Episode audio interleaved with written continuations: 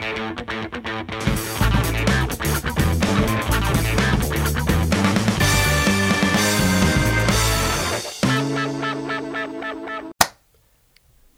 všetky hamburgerové deti. Dnes sme tu po takej menšej až väčšej prázdninovej štvrtýždňovej prestávke a ako opäť vidíte, sme tu nie sami inesáci, ale sme tu so vzácným hosťom a dnes medzi nami privítame pán Pavla Hricu. Ahoj. Ahoj, ahojte. Ahoj.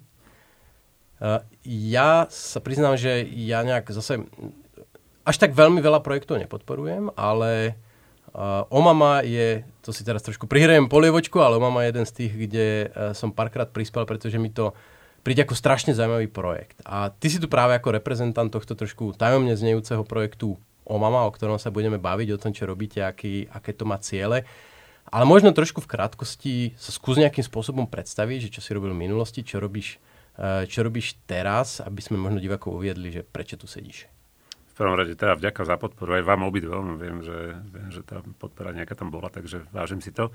E, dobre, no vediem organizáciu Cesta von, ktorú sme založili nedávno. E, ako rýchlo to beží, ale je to vlastne 3,5 roka, takže to ešte nie je až taký dlhý čas. Takže my sa stále troška považujeme za startup, aj keď sme už celkom ako vyrastli a momentálne zamestnávame um, už asi 50 ľudí, takže je to celkom, celkom taký ako prudký rast a ešte máme také ďalekejšie ambície. Um, do tejto organizácie vlastne som prišiel v nejakej životnej fáze, e, kedy som si po 40 hovoril, že chcem, e, chcem ešte do konca e, toho pracovného života robiť niečo, ako, čo mi bude dávať ako naozaj ako zmysel. Takže vlastne vymysleli sme si túto vec a začali sme ju budovať úplne ako od nuly. Predtým som pôsobil v podstate v neziskovkách, ja som taký neziskovkový typ, takže bol som na Dací Pontis, predtým som veľa sa angažoval u scoutov, tam som vlastne začínal hneď po revolúcii. Takže, takže vlastne po 40 uh, organizácia budovaná od nuly s Olgou Show, s mojou kolegyňou a postupne sme ten tým ako rozšírili na tých, na tých 50 ľudí. Ja prezradím, že e, vaša organizácia sa venuje téme generačnej chudoby.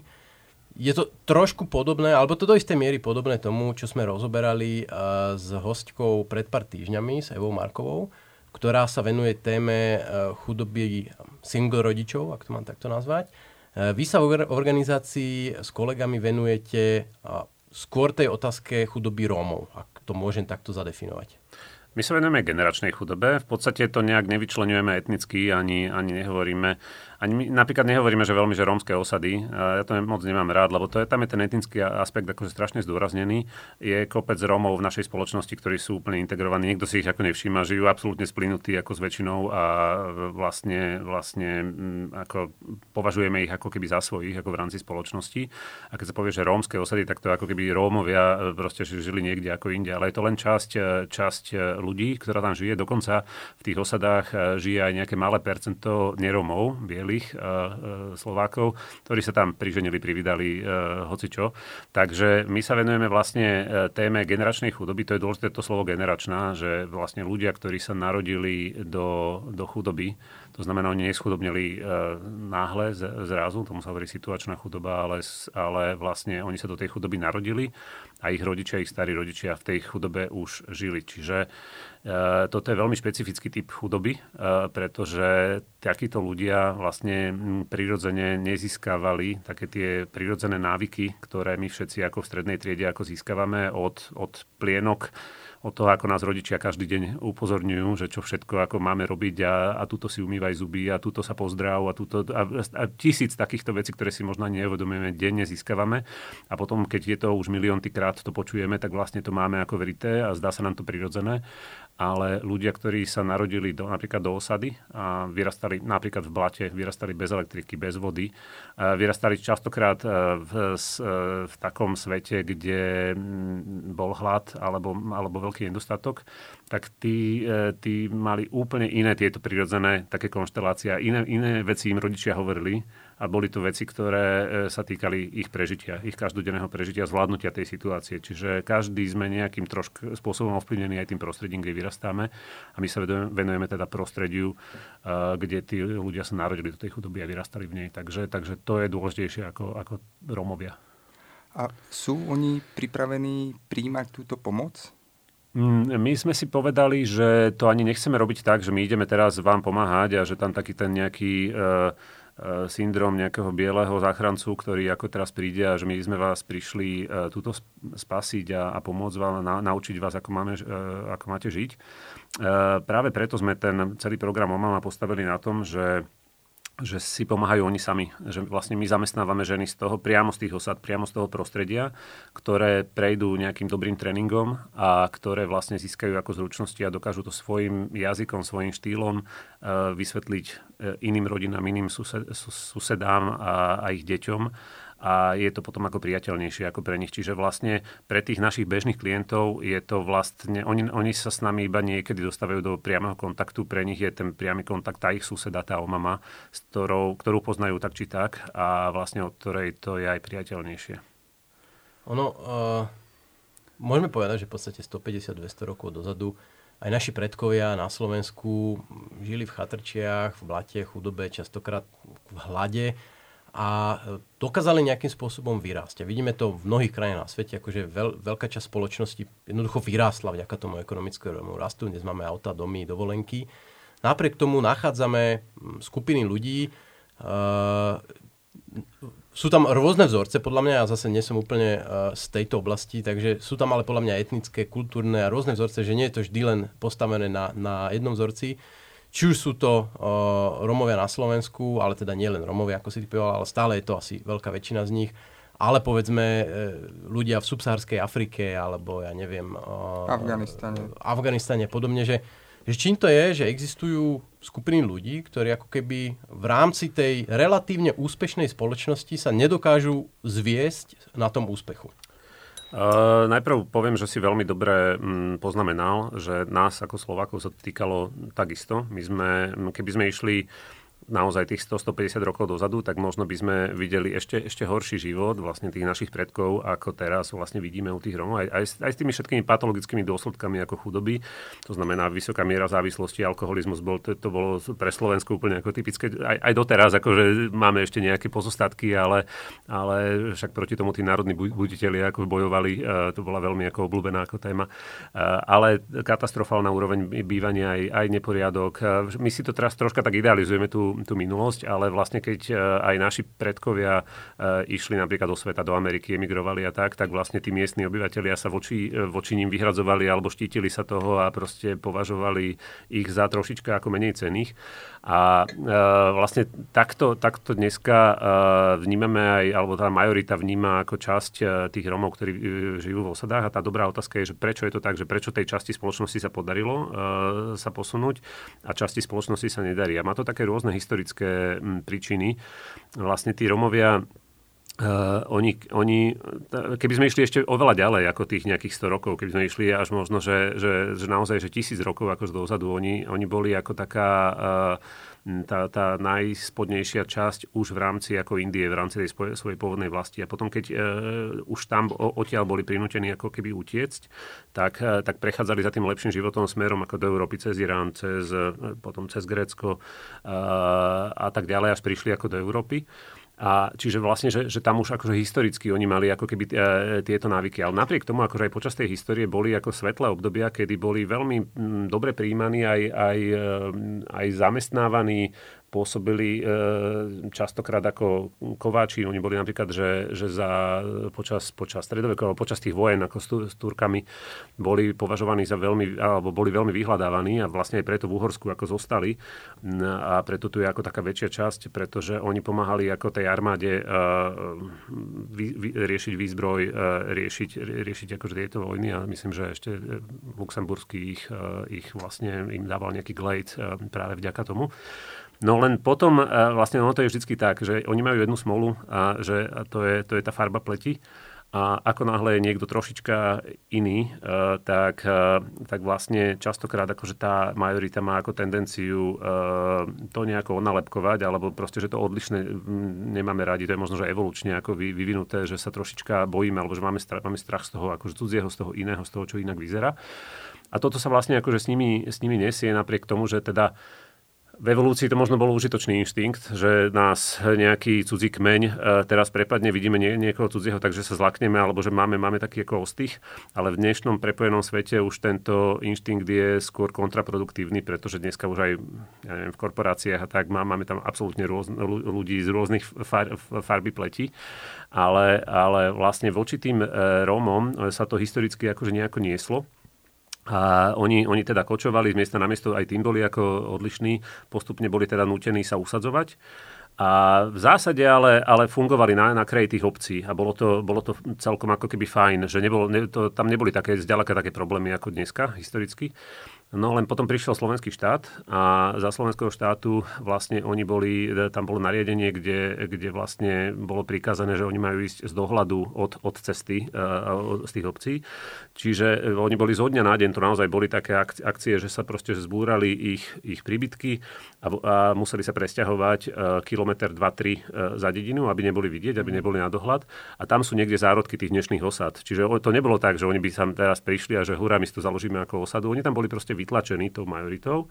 No ale, ale problém teda bol, a tam sa ten problém začal ako zväčšovať, pretože ako náhle žiješ e, izolovane od, e, od ostatných, ne, nevieš kopírovať tie vzorce, tak zrazu, zrazu a si vytlačený, nedostávaš akože šance, tak zrazu presne začínaš žiť v tej, v tej generačnej chudobe a zatiaľ, čo tá jedna časť tej spoločnosti e, napreduje, tak táto časť práve ako zaostáva a nechytá sa. A dôkaz toho, že to, že to takto aj je, je práve tá veľká časť integrovaných Romov, ktorí, ja chodím veľa veľa po východnom Slovensku, po rôznych ako dedinách a minule som išiel navštíviť jednu rómskú rodinu. Myslel som si, že idem do osady a bol som v strede dediny.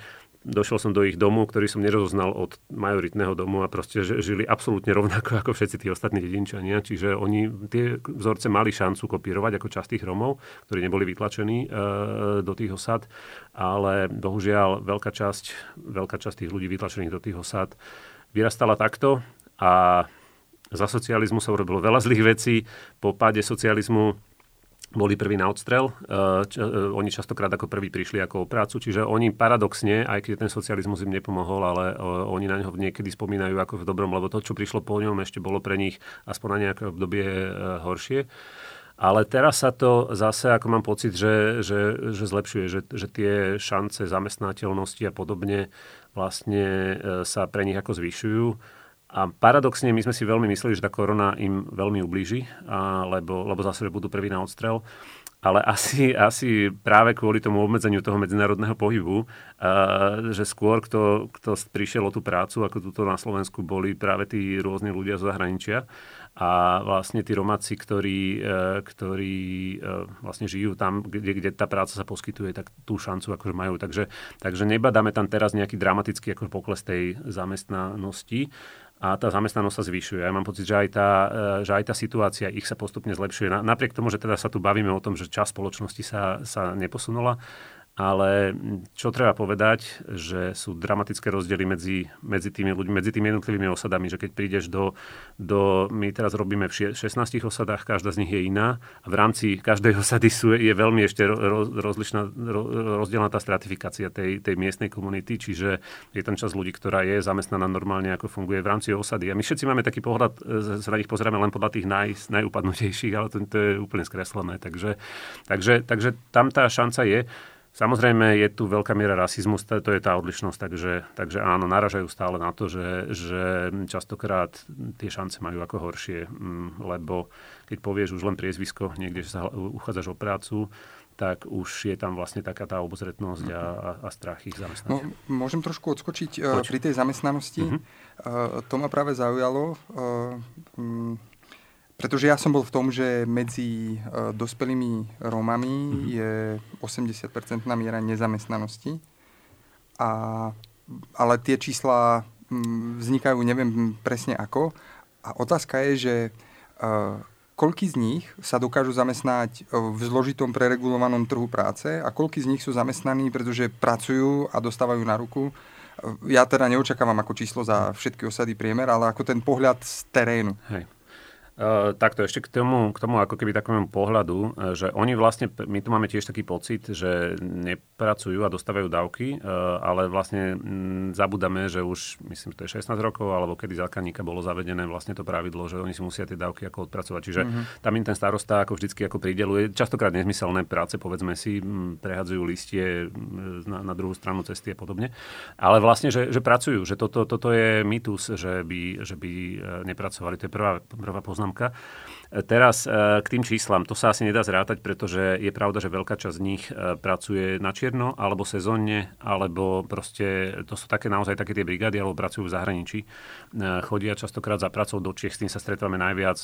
Veľká časť chodila do Anglicka, teraz sa to počas tej pandémie asi ako troška pokazilo ale tie Čechy sú ča, veľmi často akože spomínané.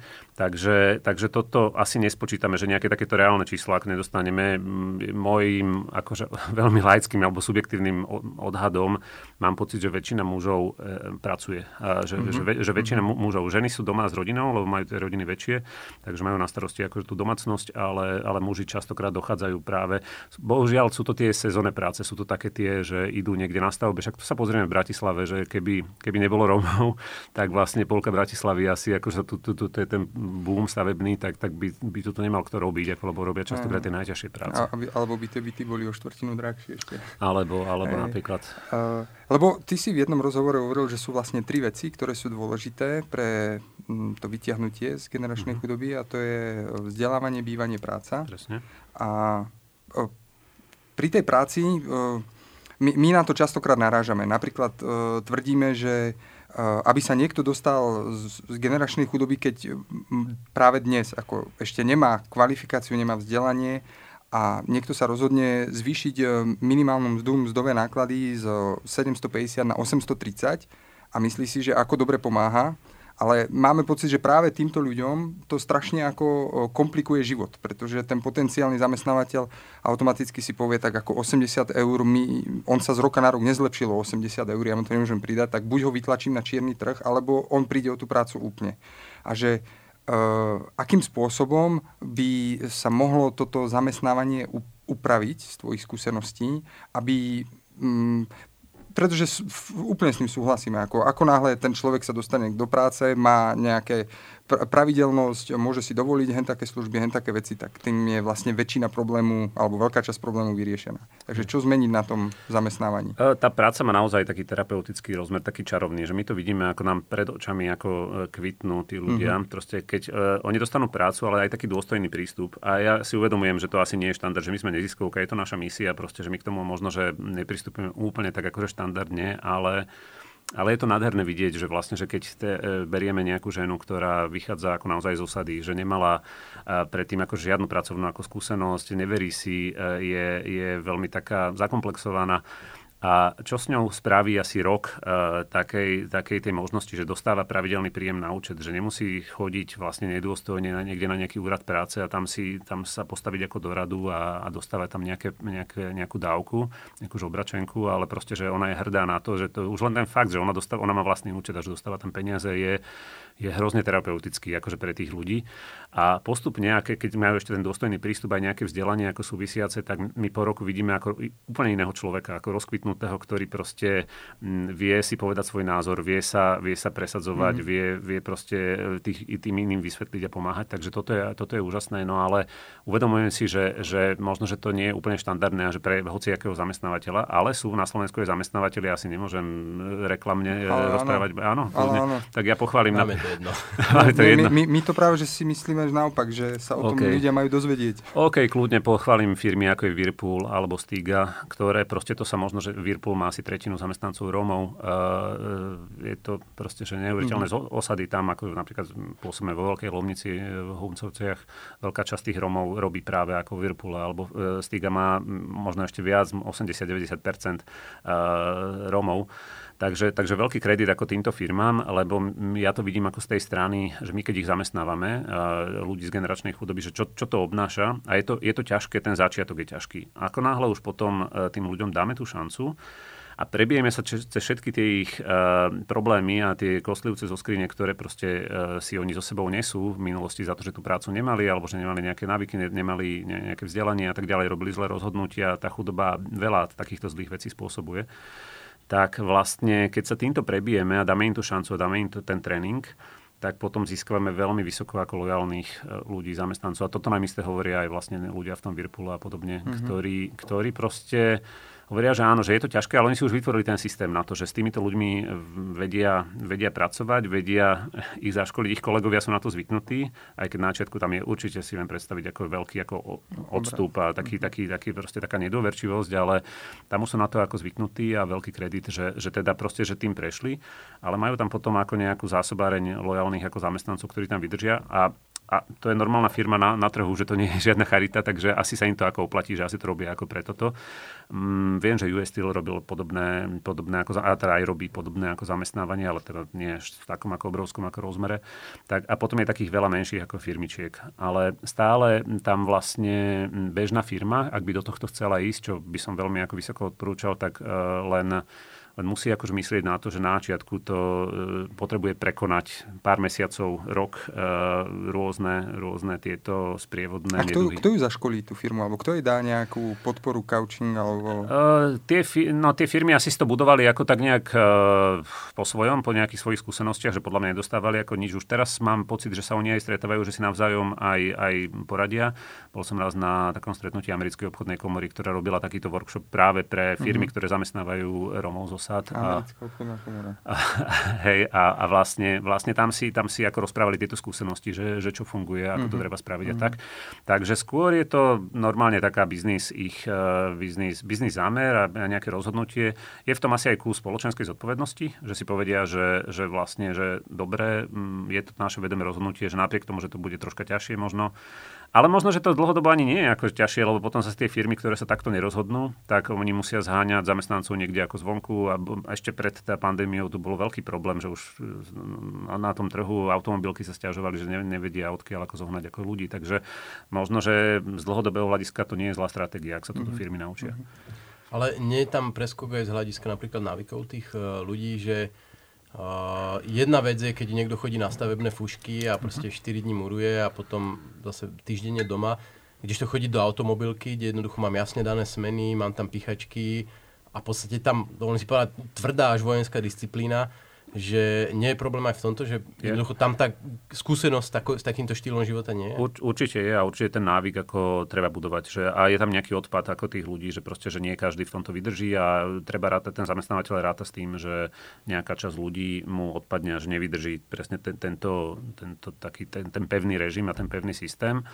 A, a áno, iba, iba teda, nie celá časť, iba časť ľudí tým prejde, a, ale vlastne potom už to sú tí lojálni, to sú tí, ako, tí, tí mm. dobrí. A za, za, zase zároveň na druhej strane, že títo ľudia sú lacnejšia pracovná sila, ako vlastne, takže to zase niečo ten človek, tá firma musí do toho vložiť, ale niečo iné, na, na niečom inom šetrí. Uh-huh. Poďme sa vrátiť ešte e, okay. k omamám, Dobre. Uh, pretože ty si na viacerých miestach spomínal, že ten kľúčový zásah do mm, života človeka, ktorý sa narodil do chudobnej rodiny, sa musí odohrať vo veku dvoch až troch rokov dieťaťa. A mohol by si v skratke povedať, že prečo? Ešte, ešte skôr by som povedal, to je, tí odborníci hovoria, že prvých tisíc dní a prvých tisíc dní sa myslí po počatí, čiže, čiže vlastne Aha. ešte vrá, tých uh-huh. deviatich mesiacov, pretože je strašne dôležité, čo tvoja mama alebo tvoji rodičia ako robia ešte počas toho tehotenstva ako, ako si to uvedomujú, teda, že, že majú, majú tam ten plod a že vlastne, že čo, ako sa správajú, čo jedia, čo pijú, aký stres zažívajú a podobne. Takže, takže ešte, ešte aj to tehotenstvo je dôležité, no ale my sa sústredujeme aj, aj troška aj na ten, e, na ten čas alebo na to obdobie, ale viac teda po tom narodení, čiže my začíname naozaj, e, respektíve my tie omamy, e, začínajú pracovať vlastne s tými deťmi už úplne od narodenia. Čiže ona už keď vidí o mama, že v tej osade je nejaká tehotná žena, tak častokrát tam prebehne medzi nimi nejaká komunikácia. Dohodnú sa, že, že vlastne, že bude klientka toho programu, respektíve s tým, s tým dieťaťom a keď sa to dieťa narodí, tak vlastne od malička tá mama navštevuje tú domácnosť a to dieťa rozvíja. Prečo je ten vek dôležitý? Pretože v podstate predstavme si hociaké semienko, že keď, keď, keď začína akože rásť a, a, a klíčiť a má z neho byť niekedy do, do budúcna nejaký ako pekný strom, tak na začiatku to semienko má zlé podmienky, vyrastá ako v, zle, v ťažkej pôde alebo, alebo má málo vlahy, má, má má tam málo humusu, má tam proste e, zlé, zlé podmienky, tak z toho môže výraz nejaký taký zakrnutý stromček. Ja som raz na pohode robil takýto, e, takýto experiment, že som si tri týždne pred pohodou e, posadil dve, dve semienka, naozaj také dve sadeničky. A o jednu som sa staral ako dobre, zalieval som ju, chcel som to demonstrovať tak rukolapne. A dru, na druhú som kašľal, podal som bera za čas a, a občas som tam ešte nalial nejaký, ne, nejaký olej alebo niečo také úplne ako od a tam som potom prišiel s tými dvomi kvetináčmi a z jedného vyrastala krásna kvetina, z jedného taká úplne ovednutá nejaká, nejaká kvetinka, úplne takmer vysušená. A to je presne ako aj príklad ako tých, tých detí, že, že v tom ranom veku ten mozog rastie ako najviac. E, v podstate sa hovorí, berme to teraz naozaj, že veľmi e, orientačne, ale že, že druhá väčšina, 80% mozgu vznikne do veku e, troch rokov. Mozgu mám na mysli neurónových prepojení ako v mozgu.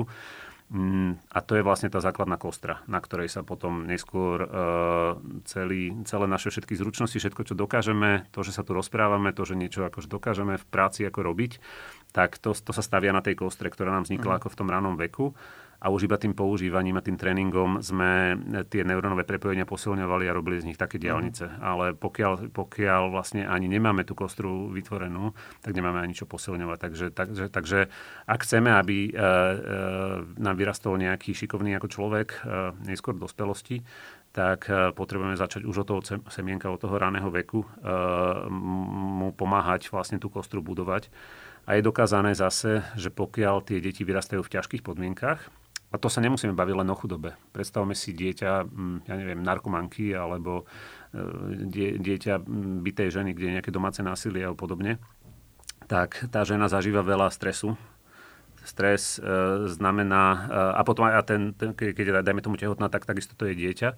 Ale aj keď je to dieťa malé, tak vlastne matka s dieťaťom sú prepojené, sa prenáša na to dieťa ako náhle sa ten stresový hormón ako vyplavuje, tak on aktivuje len tie centra mozgu, ktoré sú zodpovedné za, zvládnutie tej situácie, mm-hmm. za to momentálne, aktuálne, akutné prežitie a blokuje všetky tie dlhodobé centra. Čiže vlastne tie deti potom vyrastú a majú, dajme tomu 6 rokov, a oni majú trojročný mentálny skls, nastupujú do školy a toto presne je odmerané, že deti z osad našich majú dvoj až trojročný mentálny skls, keď už nastupujú na základnú mhm. školu.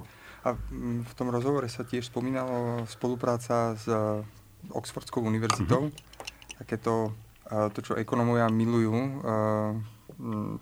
nejaké e, porovnávacie štúdie s kontrolnou vzorkou, tak toto už prebehlo? Alebo... Meriame to stále. Vlastne máme také tri vzorky ako deti. E, deti v našom programe, e, deti z osad, ktoré sú mimo nášho programu, čiže bežné deti z osad a potom bežné deti z majority. A vlastne meriame vývin týchto detí už v ranom veku. To sa dá merať na základe takých rôznych aktivít, že čo, čo ten mozog ako dokáže, čo, čo sú deti mm-hmm. schopné ako v tom, v tom veku už dvoch rokov e, spraviť. No a, a potom porovnáme tie výsledky. Máme zatiaľ ako prvé také indikatívne ako výsledky, ale ešte potrebujeme domerať tie vzorky do dostatočného počtu. COVID nám to trošička spomalil, to meranie, ale v zásade už teraz sa to ako potvrdzuje presne toto, o čom sa bavíme, že deti z generačnej chudoby uh, majú spomalenie už v tom ranom veku, že, že naozaj tam strádajú v kognitívnej oblasti, v sociálnej oblasti, uh, v jemnej, hrubej motorike. Majú tam proste naozaj také ako nazbierané, na, na, nazbieraný skls. E, deti v tej strednej triede prosperujú kvázi podľa tabuliek, podľa noriem, podľa takého bežného neurovývinu na, na celom svete. A tie deti v tom našom programe sa, sa e, prechylujú, alebo proste, že, že, že minimalizovali ten skls a, a približ, začínajú sa približovať ako k tým deťom zo strednej vrstvy. Čiže toto je mhm. presne to, o čom sa snažíme, ale ešte teda nechceme tie výsledky publikovať, lebo musíme najprv ten výskum ešte domerať. Mhm. Momentálne, alebo v poslednej informácii, ktoré sme našli, tak e, je 16 aktívnych omám, a, alebo 20 aktívnych omám. Ktoré Aktuálne sa, už 20. 20, ktoré mm-hmm. sa starajú o nejakých 300-350 detí. Uh, áno. Čo potrebujeme urobiť? Pretože predpokladám, že tých detí sú tisíce, možno 10 tisíce. Čo potrebujeme urobiť, aby uh, sme dali uh, takto šancu viacerým mm-hmm. deťom?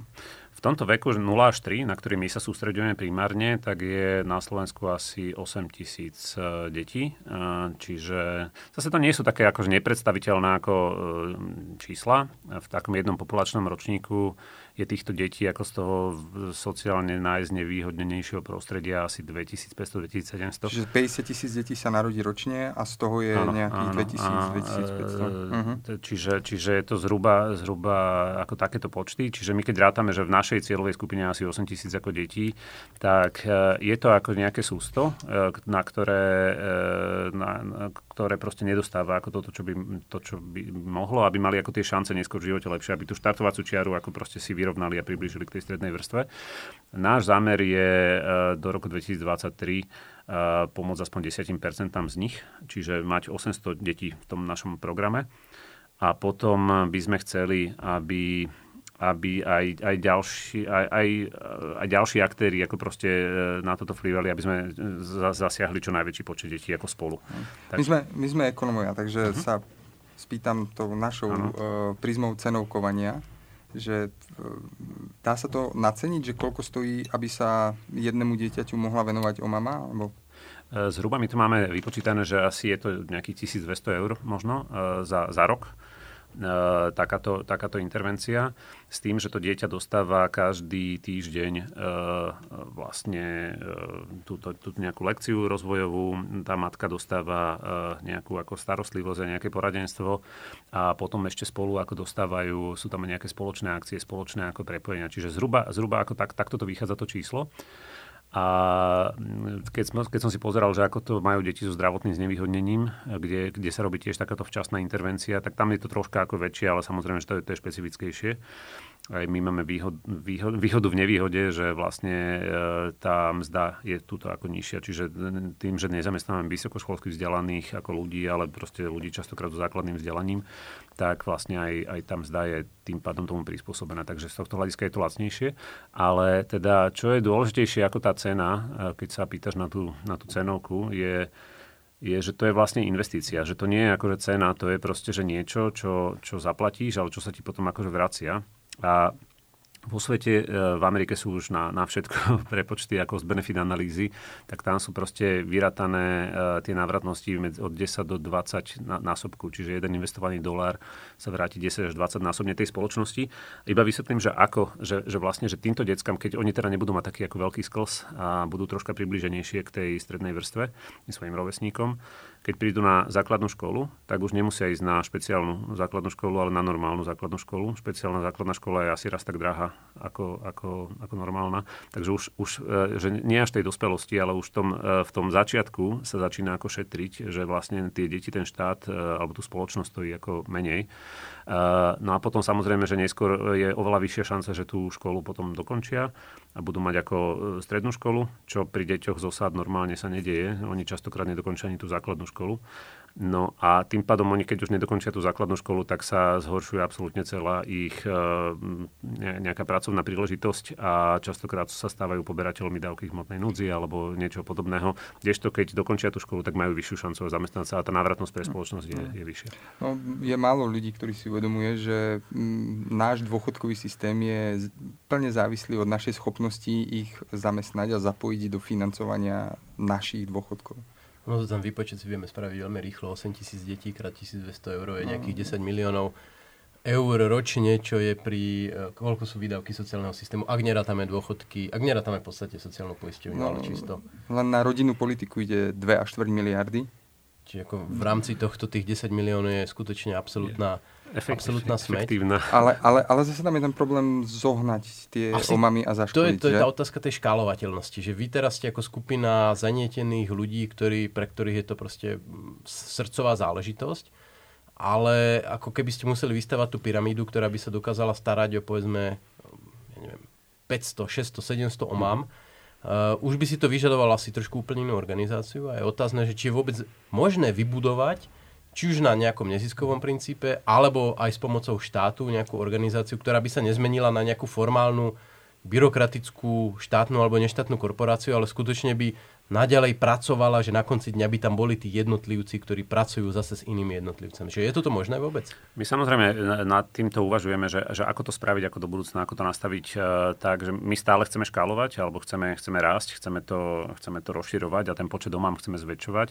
Ale zároveň zase ani si nemyslíme, že sme jediní záchrancovia ako na, na Slovensku, uh, že tu sú aj iné organizácie, ktoré robia dobré veci a že treba využiť ako vlastne ten celospoločenský možno potenciál v tomto a veľmi súhlasím ako v tom, mm, s, to, s tou poznámkou, že že asi ak by to robil ako štát e, priamo, že by štát zamestnával ako tých ľudí, tak e, by sa to mohlo ako zvrhnúť práve na ten formalizmus, na tú byrokraciu a že by to nemuselo ako fungovať tak, ako, ako keď to robíme my, lebo je pravda, že do toho dávame veľký kus e, nadšenia, presvedčenia a to si myslím, že aj súčasť tej práce, lebo keď keby tie omami neverili tej, tej svojej robote, to je práca ako s ľuďmi, to je práca s tými deťmi, oni tam musia chodiť ako nadšené, oni, tam, oni musia byť presvedčení, oni musia milovať tú prácu, tie deti, vedieť komunikovať s tými rodičmi, lebo potom to tí rodičia eh, od nich sa nechajú nakaziť. Ako náhle by tam prišiel v úvodzovkách ako úradník, ktorý akože nie je presvedčený ako o, o, o, tom, o tom zmysle a robí to len ako mechanicky, že od 8. do 16.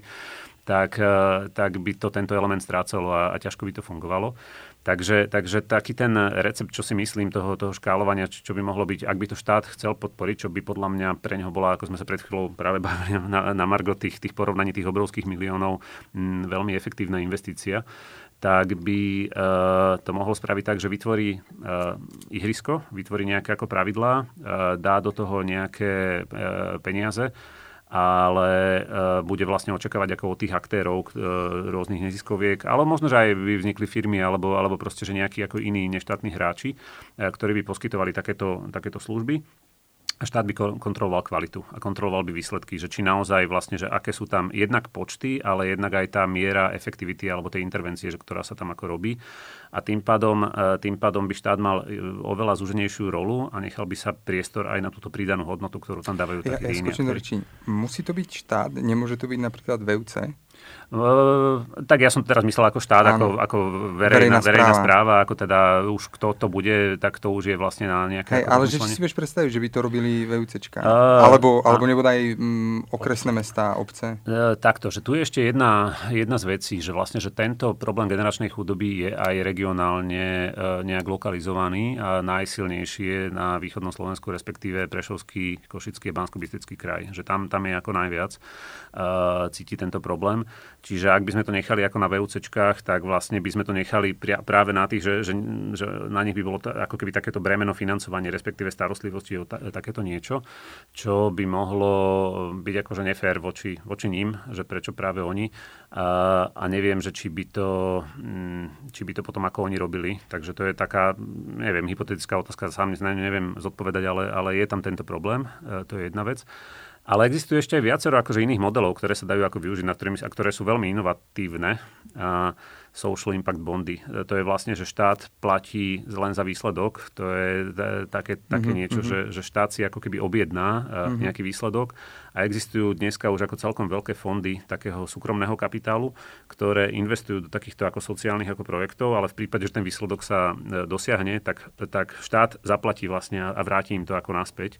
Čiže pre štát je to veľmi taká bezpečná investícia, že on, on si vlastne ako môže povedať, že čo chce, aký výsledok očakáva a niekto iný ho zaplatí zaplatí, on, on, on, eh, on ho zafinancuje až tedy, keď ten výsledok ako dostane. Takže toto je jedna, jedna z ďalších ako keby možností. Mm-hmm. Takže sú rôzne, rôzne veci, ale podľa mňa, čo je pointa, je, že a to je aj všeobecne ako tá téma eh, sociálneho systému na Slovensku, že, že mm, máme tu trošku taký malý priestor na in, inovácie a že, že toto, toto keby sme v spoločnosti ako podporovali, že v malom, ne, nemusíme hneď všetko robiť akože vo veľkom, že obrovská reforma, že poďme zmeniť akože celý hneď akože všetko a u každého a od zeleného stola si vymyslíme nejaký, nejaký plán a potom, keď sa do toho pustíme obrovské peniaze, do toho vložíme, tak po, po dvoch rokoch zistíme, že jednak nestíhame a jednak, jednak to vôbec nevyšlo a jednak to bolo v realite úplne inak ale naopak, že môžeme robiť veľmi mudro, že, že budeme uh, podporovať práve menšie, uh, menšie aktivity, dávať im šancu sledovať ako tie výsledky a pokiaľ, uh, pokiaľ tie menšie aktivity budú ako rásť,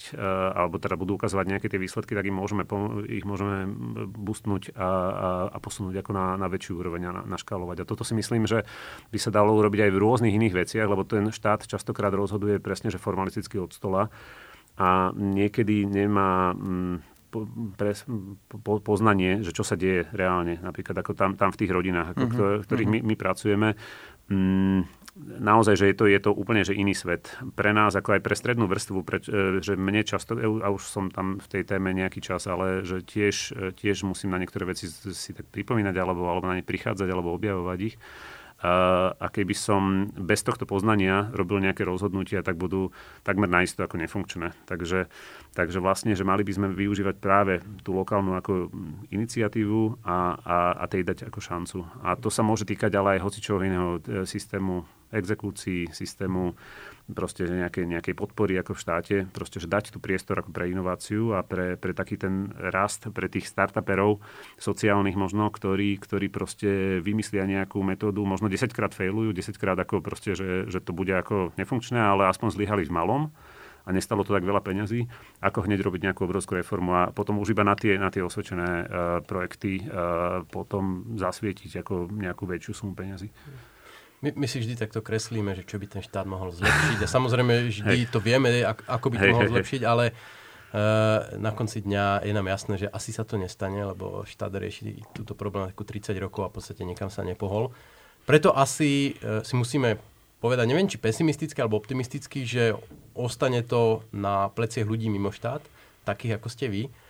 Uh, myslíš si, že, alebo aký máš pocit zo slovenskej spoločnosti, lebo napríklad tie anglosaské, najmä Spojené štáty, tam je dlhoročnou tradíciou, že nielen bohatý, ale v podstate aj stredná vrstva e, podporuje zo svojich peňazí všemožné aktivity od e, prezidentských kandidátov až po rôzne dobročinné spolky a charity a podobne. Aj svojím časom. A svojím časom samozrejme a, fyzickou činnosťou alebo expertízou. E, v Európe teda máme ten po, podstatne rozsiahlejší formálny welfare state, posúvajú, posúva sa spoločnosť, najmä tá Slovenska, nejakým smerom, čo sa týka tejto občianskej charity a iniciatívy? Môžem dotýkať aj toho, ako hovoríš, že to je vlastne súvisí nejako mm, s mierou welfare state a podobne. A asi sa to ale zároveň aj týka s nejakou mierou vyspelosti, ako tých ľudí aj so životnou úrovňou. Uh, a ja mám pocit zase, že aj ako sa tej, tejto téme venujem a v neziskovkách hovorím som celý život, uh, Takže že teraz mám pocit, že tá miera solidarity sa zvyšuje, alebo že tá, tá miera filantropie ako ľudí sa, sa zvyšuje. Aspoň teda, uh, neviem, či to môžu všetky neziskovky ako potvrdiť, ale ako z nášho, z nášho výseku, v ktorom ako fungujeme, Mm, uh, mám pocit, že, že je tu veľká časť ľudí, ktorí sú ochotní sa ako podeliť a, a, a prispievať. Aj, aj vy dvaja, ďakujeme. A, ale, ale ono to je možno, že aj o tom, že aj tie neziskovky sa potrebujú troška uh, skultivovať uh, tú svoju schopnosť uh, osloviť tých darcov, po, ponúknuť im ako nejaké tie riešenia a veci, ktoré tých ľudí ako oslovia a na ktoré budú uh, ochotní ako prispievať. A možno, že to súvisí aj s nejakou takou ako kultiváciou, aj so životnou úrovňou, ale aj s kultiváciou tej spoločnosti, že, že mám pocit, že pred 10 alebo 15 rokmi mm, to to nebol štandard, eh, že by ľudia ako prispievali pravidelne každý mesiac. A teraz minimálne ako v mojom okolí je to takmer každý človek má nejakú iniciatívu, ktorú aspoň 10, 20, 30 eurami mesačne ako podporuje. Takže je to, je to podľa mňa ako troška, že posunutá tá kultúra a, a to sa buduje. Takže to je tiež asi nejaká miera vyspelosti ako krajiny. Ale samozrejme, presne ako bolo povedané, v Anglicku uh, je to, alebo teda v Veľkej Británii, UK, je to, je to dramaticky ako inak a v Amerike je to inak. Takže Takže, takže vlastne to sú také títo nositeľi ako tej filantropickej e, kultúry. Ale aj zase na tej západnej Európe sa to, sa to nejakým spôsobom, mám pocit, e, deje. Asi nie až takom ako pomere ako v tom anglosaskom svete, to je pravda. Hmm. Toto môžete brať ako také, také reklamné okienko. Uh, my samozrejme dáme link uh, na cestu von a môžu vás podporiť či už dvomi percentami alebo napriamo. A práve na tej vašej organizácii je také krásne, že to sú konkrétne tváre, ktoré, e, ktoré vidíte, akú prácu robia a vlastne, že skutočne máte pocit, že tými eurami dokážete aj vy nejakým spôsobom podporiť tú zmenu, takže určite odporúčame prípadne viem, že nedávno to bola, myslím, vaša iniciatíva, tá kniha Rómskych riekanie, ktorá, ktorá bola na startovači, to myslím, že už skončilo, ale ale určite asi budú aj podobné takéto iniciatívy. Ďakujem pekne, ako jasné, že toto to, to, rozvíjame kľudne, môžu darcovia aj iné sú podporiť, ako to sa prehodím ako naspäť. Ale nie, je, je podľa mňa super, že to, to ja si myslím, že že človek, ktorý ako niečo podporuje, tak vlastne, že to obohacuje jeho život. Že ja som na to prišiel, ja sám podporujem asi tri organizácie proste pravidelne a, a a ja sa cítim šťastnejší vďaka tomu, lebo sa cítim ako troška málo síce, ale súčasťou nejakého riešenia. To, že ja neviem, návrat e, pomáha ako deťom e, aby neboli v detských domovoch, ale aby boli v rodinách, tak to je pre mňa ako veľmi akože silná motivácia. Ja sám nemám adoptované dieťa, ale, ale vlastne aspoň takto môžem nejakej organizácii pomôcť. Takisto, keď niekoho, niekoho trápia deti, ktoré sa narodia do generačnej chudoby, že nemali takúto šancu a chce, chce pomôcť, tak toto môže byť ako pre neho forma. Alebo ľudia, ktorí chcú ako riešiť e, nejaké spoločenské ako veci a diskusiu o, e, o témach, ktoré, ktoré rozvíjate vy, tak ako proste takisto má ako zmysel podporiť ako to. Takže, takže my všetci zastávame bohatší práve keď, keď podporujeme vlastne ako nejaké, nejaké takéto veci. Mne to dáva zmysel. Čo rado? Uzavrieme to takto optimisticky v dobrej nálade, alebo máš ešte nejakú ekonomickú, analytickú otázku?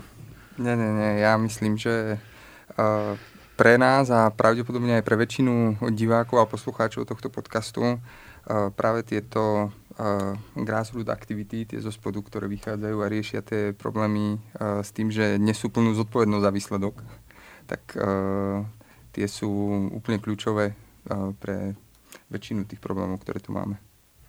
Ja v tomto momente ďakujem Pavlovi Hricovi za návštevu a teším sa niekedy na budúce.